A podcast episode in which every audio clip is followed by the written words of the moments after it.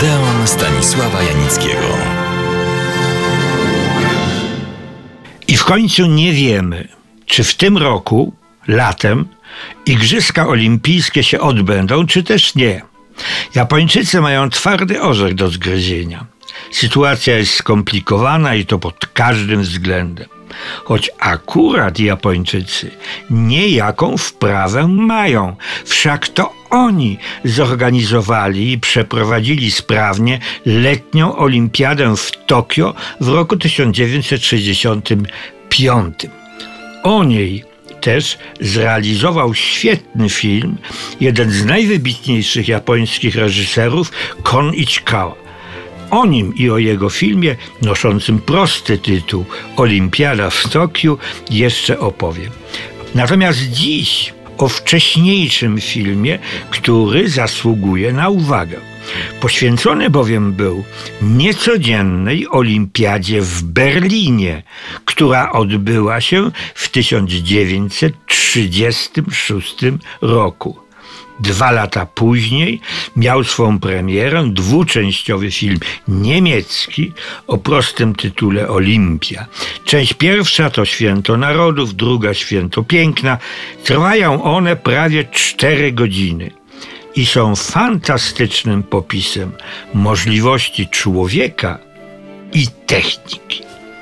Film ten powstał na życzenie Führera, Adolfa Hitlera, i miał, jak potem pisano, nie tylko upamiętnić to wyjątkowe zdarzenie, ale być propagandową apoteozą możliwości organizacyjnych i finansowych Rzeszy. Premiera odbyła się w dniu urodzin Hitlera, choć solenizant musiał przeżyć chwile gorzkie, ale o tym za chwilę. Najpierw kilka nie moich, ale trafnych, przedwojennych uwag, ocen polskiej prasy filmowej, między innymi tygodnika Kino, o filmie, który wtedy powstał. Proszę posłuchać. Film olimpijski jest wstrząsający, cudowny, niebywały. Nosi piętno genialności.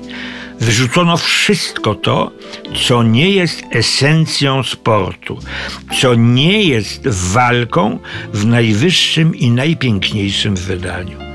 Nigdy i nigdzie widz nie stoi tak blisko zawodnika.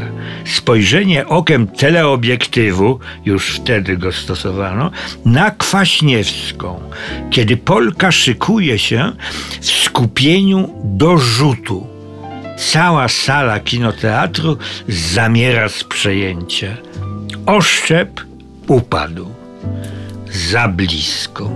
Teleobiektyw odwraca się na trybuny i łapie mnie, ciebie, jak machamy zrezygnowani ręką i padamy ciężko na ławę.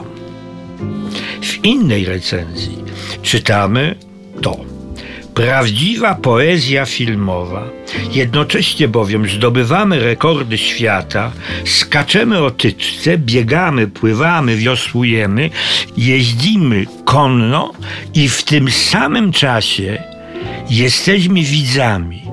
Cieszymy się szczęściem jednych, martwimy niepowodzeniami innych, emocjonujemy się końcowymi rozgrywkami. Krzyczymy, bijemy brawo.